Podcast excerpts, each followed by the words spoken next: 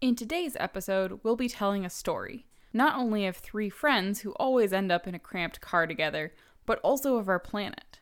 Why do we have mountains? Why do we have hot springs? What even is Yellowstone?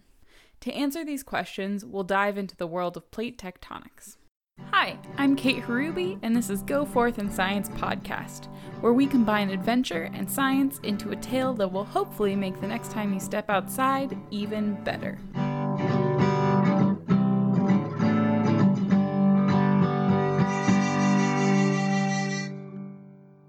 Our planet is like one of those fancy chocolates that relatives give you for the holidays, with the gooey insides and the solid outsides. Except because it came with them in their luggage, it's kind of all broken and some of the gooey stuff is spilling out. That's our Earth, except the gooey stuff is thousands of degrees and doesn't always ooze out. Sometimes it explodes in a fiery shower of lava or superheated water. And of course, it's all made of rock, not chocolate and sugar. If you all harken back to elementary school science, I know, it's been a while. You'll remember the pictures of our earthy sphere with a chunk cut away to see the innards of our planet. It's generally made up of four layers the inner core, the outer core, the mantle, and the crust. Basically, everything we know about the inside of our planet is because of earthquakes, which scientists can use to essentially x ray these layers. Depending on where in the world an earthquake reaches and how long it takes to get there, we can get an idea of what the interior of our world looks like. But that's a whole other jar of peanuts. And today I'm going to focus on my two favorite layers of the Earth the mantle and the crust. Most of our planet is the mantle, a bunch of superheated rock that can range from hundreds of degrees at the top to thousands of degrees at the bottom. This temperature difference drives a nifty physical phenomenon convection. If you've ever boiled a pot of water or watched a lava lamp, yes, those are still awesome, you'll have experienced convection firsthand. A heating element, like a stovetop, heats up water at the bottom of the pot.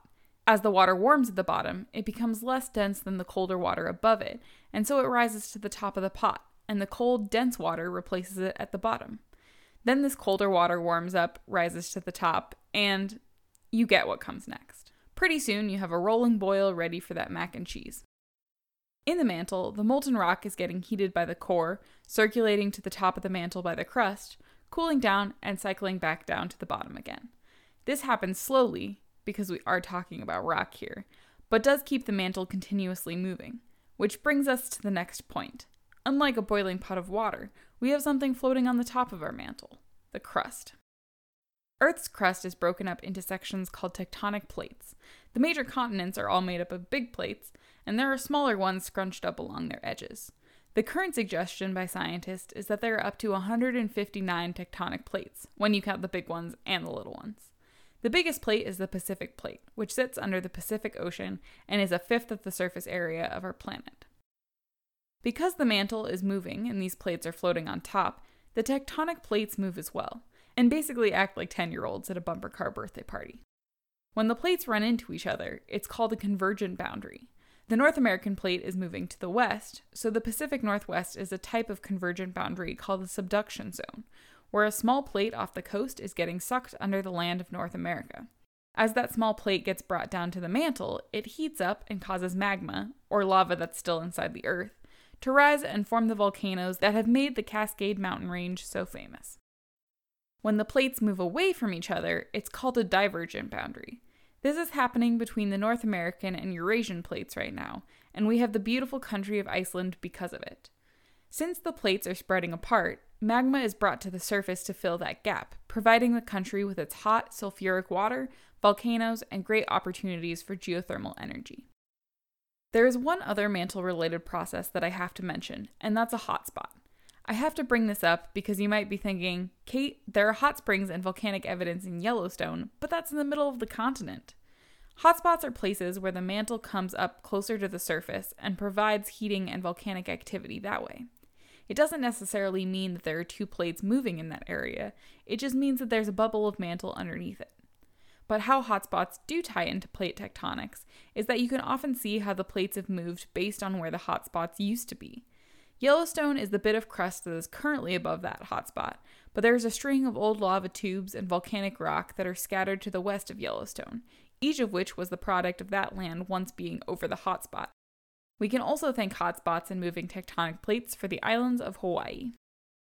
These convergent boundaries, divergent boundaries, and hotspots produce mountains, heat surface water, and create that cool, bubbly volcanic rock, all of which are things that many of us, myself included, have traveled across the world to experience. So now that I've given the five minute quick course of plate tectonics, let me bring on two of my best adventure buds, who have traveled with me from Iceland to the Pacific Northwest, always in cramped cars and always on the hunt for that perfect hot spring. This is Katie and Matt, two of my best friends and my adventure buddies. Do you guys want to introduce yourselves at all? Hi, I'm Katie. I went to school with Kate in Maine. We've been adventure buddies since Bunnies? we've been adventure buddies since 2012 when we night hiked a mountain together, and it's been adventure ever since. That hike was great. really muddy. Our flashlights all died, but Oh, worth yeah, it was scary. it. I'm Matt. I'm Katie's significant other. Also, all friends from UNE. So we made it through four years of undergrad together and went on so many adventures, many of which I will probably talk about in future episodes of this podcast. The post undergrad big trip that we went on was when I was in grad school and you guys were both in Boston. And I texted you in the middle of the night sometime in December 2017, and I was like, hey, what are you doing in March and you were like, "Oh, cool. Are we going on a spring break trip?" And I was like, "Yeah, we're going to Iceland." so, what made you want to say yes to my crazy suggestion of let's go to Iceland when it's freezing outside? Oh my god. Obviously, that the tickets were cheap. yeah, true. Honestly, because I know basically nothing about geology and glaciers, and I I had read um oh my god, Journey to the Center of the Earth, which is based Yeah. on the glaciers in Iceland. I was like, I'm gonna go see that glacier that that guy wrote about, and we did. Yeah. we saw that glacier. So, I'd heard that Iceland had water even colder than Boston or Maine in the winter. So, I was like, yes, I want to go there and get in that. yeah, Matt, you ended up going diving between the European and then the North American plates. What was that experience like? It was really, really cool. So I think the disclaimer, because you're going to have a bunch of nerds listening, uh, so it, it's a little more complicated than just like the straight up boundary between the plates, because there's all kinds of different cracks and fissures and offshoots there. But it, it basically is a rift zone between the. It's either actually between the American and Eurasian plate or like this other little plate that's sort of a tiny chunk in between them in there. But it's pretty much uh, two or three hundred foot deep crack that's filled with aquifer water. So it's got incredibly clear visibility, and it's just this wild place to go diving. You can see 120 feet through the water, which is very different from the five you can see around Boston. Yeah. There's almost no life to see in the water. I guess apparently there are some fish that come out at night when you're not looking, but it's really just a geology spectacle, and it's amazing. Future Kate here. A rift zone is just another way to say that the Earth is splitting apart, like a divergent boundary. And in terms of the tectonic plates involved in Iceland, it is the North American and the Eurasian plates. There's just a branching of the rift into the Eurasian plate, making a sort of peninsula that meets up with the North American plate in the southwest of Iceland, around Thingvellir National Park, where we spent the day exploring the geology above and below the surface of the water, and whose website is an awesome place to learn more about this region. What was y'all's favorite memory from that Iceland trip? There were a lot of them. there was so much cool stuff. Obviously, the first thing we have to talk about is the the hot springs. Yeah. we found a couple that were just on the side of the highway. Yeah, the, the off the beaten path, sort of secret, semi locals only hot springs were definitely the move. Yeah, like take a left at the sign, go until you see this abandoned house, and then get out of your car and walk until you find it. Yeah. Yeah, it was in the middle of this field, so you could only tell where it was based on where the steam was coming out of the ground. Yeah. Yeah. But as cool as that one was, the hot river easily takes the cake. The hot as river the was coolest awesome. thing. Yeah. That was also the same place with a gas station that had a mineral museum in it. Oh yeah. Which to this day is still the best rock museum I've ever been to. it's amazing. Yeah. But really, the cool thing there is the hot river, which is just amazing. It's a hot spring, but it's a flowing river of hot spring. And we met those other people from Massachusetts there. They're from like Oh, two yeah. towns over. Right. I remember being in Iceland and hearing all the different accents, and then, hey, yo, you want a picture? I was like, that's a Boston accent. They're like, yeah, we're Fitchburg Fire Department. I was like, oh my god. And we hiked before we sat in the river, right? Because then we went back down to the river and we're sitting in the river for a while and then it started snowing. Yeah, right. So we're like sitting in this river in Iceland, but the river's really warm and everything else is raining and cold. I think none of us brought towels. No, no. And then, Um, yeah, we had to get out and be soaking wet, freezing cold, put our clothes back on over our wet stuff, and hike two or three miles back out yeah, in the snow. but totally worth it. that was really that was probably the coolest. Well, I don't know. I'd say that and the dive are probably tied as the coolest things in Iceland. Oh, we, we got to go back because there's another dive thing that I want to do there. yeah, let's go.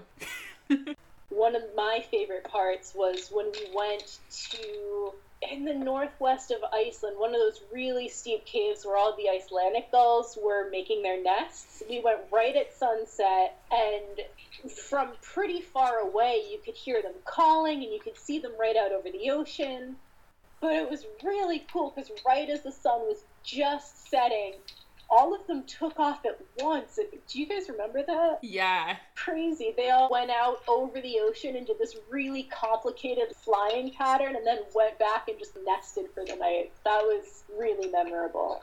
So good. Yeah, I think the only other Icelandic memory that I have to add to get a complete picture of our five whirlwind days there was when we were driving out of the northwest corner and it's eight o'clock in the morning and we stop in this gas station to get breakfast. And we're inside the gas station 20 minutes and we walk outside and there's three inches of snow on the ground in the 20 minutes that we had been inside the gas station. I was not. We're basically living in our car. Yeah. And yeah, just winter camping in the, the car. We camped out next to that first hot spring we mentioned and kind of saw the northern lights through the windows, which was super cool. Yeah, it was a solid trip. So, fast forward 15 months, you two agreed to get in a car with me again for two weeks on a road trip to move my stuff from Maine to Washington. How was the landscape in Wyoming and Idaho different from the landscape in Iceland? It's actually startlingly similar. I know Idaho, we went to Craters of the Moon. Mm-hmm. Uh, Craters of the Moon looked so much like a lot of Iceland. If you blindfolded me and took it off and were like, okay, where are you? And it was Craters of the Moon in Iceland, I don't think I could tell you the difference. It was really shockingly similar. Yeah. You can actually see for miles. When we hiked up that cinder cone at Craters of the Moon and saw the sunset, and that was the highest point for 20 miles. There weren't any trees, there weren't any tall shrubs. You could really see forever. That was really neat. That was oh, Alright. super cool. And I, we can't talk about craters without mentioning the, the lava tube Oh, yeah. adventures and going in those caves because that is super awesome. I love how unsupervised it is. yeah. They're like, yep, one collapsed a couple years ago, but like you can go in all these other ones. They're they haven't collapsed yet. And the bats. They Oh, take their bat conservation so seriously. Which you was know, amazing. Which awesome. They, Yeah. yeah, try to prevent white nose syndrome and make sure you're really clean before you go in and see the bats. But then they just let you walk into these lava tubes and see the bats that live there. That was really cool too. That was super cool. Uh, and then we went to that hot spring near there, which was awesome and just uh, different from the Iceland hot springs. Yeah, do you want to go into that a little more? That's literally my next question that I was going to ask you guys. Yeah, so I guess you could explain better than us the how the geology works that creates those things. At Craters of the Moon, there were a couple really awesome hot springs around that area. Thanks for that segue, Matt. This is a great time for me to cut in and explain a little bit more about these physical phenomena. While we're comparing things to Iceland, the tectonic boundary between the North American and Eurasian plates runs all the way to the middle of the Atlantic Ocean. This plate boundary is known for the ridgeline of mountains that mark it, most of which are under the water. The reason why Iceland has stayed above the water is because there's a particularly active part of the mantle underneath it. So, as the plates spread, this hotspot keeps creating new land and building up the island country, rather than allowing it to be eroded away. So as the years go by, Iceland is actually getting bigger. Now, if we instead look at the Wyoming Idaho portion of our country, we can see similar evidence of an active part of the mantle. This hotspot creates a volcanic environment in the land above it. Yellowstone is the current location of the hotspot, but several million to several thousand years ago, the land of southern Idaho was above it. Hot springs occur in these areas because the groundwater trickles down, gets warmed by the magma, and then rises back up to the surface, forming everything from a nice, human temperature pool to a steaming hot, sear off your flesh geyser. So, just a word of warning here make sure you do research on the temperature of a hot spring before you soak in it. And now, back to Craters of the Moon National Monument. Yeah, the hot spring there was larger and deeper, which was really cool. Was, you could actually fully submerge yourself and suck in all the brain-eating amoebas, which was awesome. Um, Yep. the, And then- the Iceland ones were probably warmer, but way shallower, and you kind of had to sit in them like a kiddie pool. And there were fish in the one Yeah. in Idaho, and it was 80 degree water. If if any of you, your listeners, know what the fish would be that live in a hot spring in Idaho that has surprisingly warm water for fish to be living in, I'd love to know. So would I. This is a call to any of you listeners who might know a thing or two about hot spring biology. If you have any idea what fish these might be, send me a message on social media.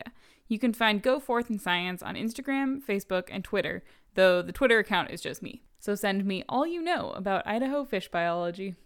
So between that hot spring, the awesome field hot spring in Iceland, and the hot river in Iceland, if you guys, I know they were all so good, but if you had to pick one, which would be your favorite? The very first one we found in Iceland, the one that was take a left at the building with no roof and you're there, was so cool. Just the surrounding landscape was sort of scrubby. You could see the mountains in the distance. It had this sort of janky pipe that you could use to adjust the hotness. Oh yeah, it was rusted and calcified, and you're like, I'm not sure if this will work, but we'll try it. totally worked. It was perfect. That was my favorite one, I think. I, I, the hot river has to take it for uniqueness. I mean, I think there's only a few of those in the whole world, and that one was super cool. Yeah, and also the the way it's, it's there's a larger cold river and then a smaller actual trickling hot spring that runs into it, and they converge. So at different points, you get different temperatures and the gradients. You can always find a spot that's the right temperature. And just as a, a geological oddity, that thing is so cool. That was neat. yeah, I think by default I will then pick the one in Idaho because it's the last one left as my favorite. But also, all, that one had a little bit of adventure going into it though too, because there was that giant wasp's nest on the trail to get to it. so well, I think the Idaho one was probably the most nice to be in, and like maybe even the coolest looking because it had that real turquoise, amazing mineral color, and it was so deep. And it had those really cool birds that were just hanging around. Oh, yeah. There was some awesome wildlife around there. if you could choose your next mantle plate tectonic processes driven adventure, would you choose to go to a hot spot like Yellowstone or a plate boundary like Iceland? Let's see. Well, I guess Iceland was a divergent boundary, and uh, Idaho and Yellowstone are hotspots. So maybe we have to go somewhere with convergent plates. That's true. Go to India. India Yeah. next. Let's go. To the Himalayas. Let's do it. Well, or we could just go back to Cape. Ooh, yeah. Come to the subduction zone of the Pacific Northwest. Perfect. Love it.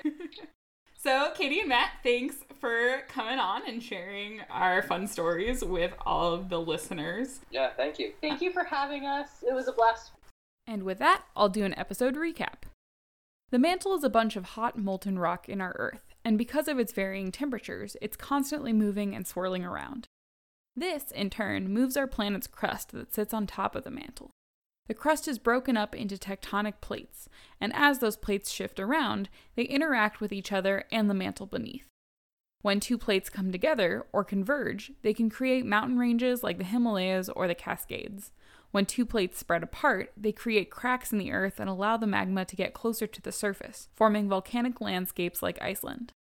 Similar occurrences can happen throughout the globe, though, even in the middle of a tectonic plate, and those are hotspots, like the one that formed Craters of the Moon National Monument in southern Idaho and Yellowstone National Park in Wyoming. These dynamic landscapes, besides being home to volcanoes, mountains, or cones of cinder and ash, can also be a great place to find lava tubes, hot springs, a wealth of cool geology, and of course, birds, bats, and probably three crazy friends car camping and nerding out about the wonders of plate tectonics.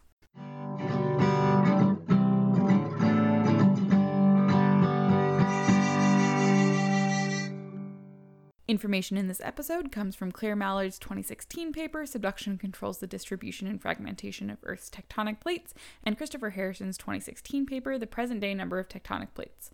Also, thanks to the USGS for being my go to place to make sure I've got the correct vocab for things I haven't thought about in years.